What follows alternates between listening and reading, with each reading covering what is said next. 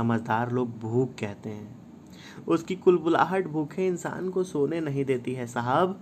और मैं इस जलन को मिटाने के लिए आस भरी नज़रों से जब खाने की ओर देख लेता हूँ तो तुम जैसे समझदार लोग मुझे चोर कह देते हो।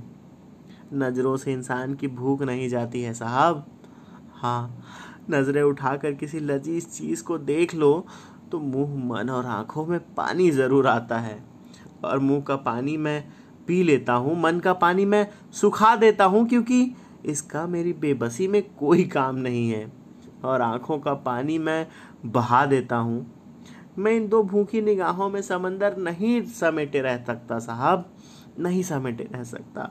वजह, इसकी वजह मेरी गरीबी है, मेरी भूख है, कहीं मेरी भूख इसे भी ना पी जाए। तभी तो साहब, मैं अपनी भूख को मिटाने के लिए लांग कर आता हूँ।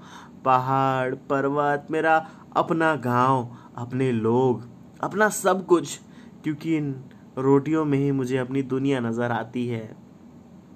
हाँ इस वास्तविक दुनिया की शायद कोई एक परिधि हो जिसको नापा जा सकता है, जिसका एक मापदंड हो सकता है, लेकिन मेरी इस रोटी की दुनिया की कोई परिधि नहीं है साहब।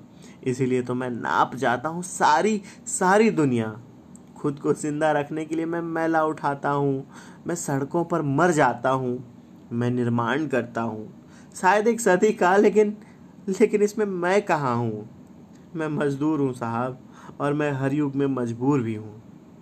तुम कहते हो ना, सरकार बनाने में हमारी बड़ी भूमिका होती है। पर साहब, सवाल तो यही है कि कहाँ होती है?